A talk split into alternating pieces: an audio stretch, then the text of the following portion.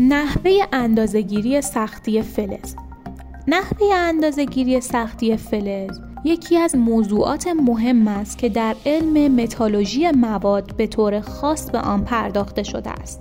میزان سختی فلزات مختلف با یکدیگر متفاوت هستند و دلیل این تفاوت عناصر تشکیل دهنده آن نوع روش ساخت و عوامل دیگری است که بعدا به آن خواهیم پرداخت. اطلاع از میزان دقیق سختی فلز امری مهم است. بنابراین روش ها و ابزارهای مختلفی برای سخت سنجی فلزات وجود دارد که آشنایی بر روش کار آنها را در این پادکست بررسی می کنیم با آهن رسان همراه باشید.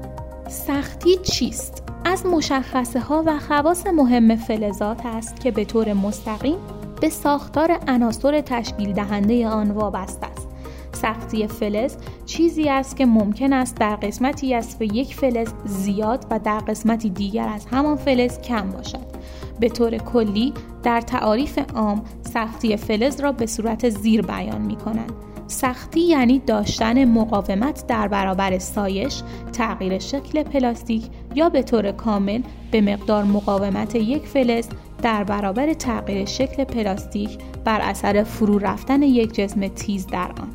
سختی مواد چیست؟ سختی مواد به عنوان مقاومت یک ماده خاص در برابر تغییر شکل یا فرو رفتگی یک پلاستیک موضعی تعریف می شود که این اصطلاح ممکن است برای توصیف مقاومت مواد در برابر خراشیدگی، سایش و برش هم مورد استفاده قرار بگیرد.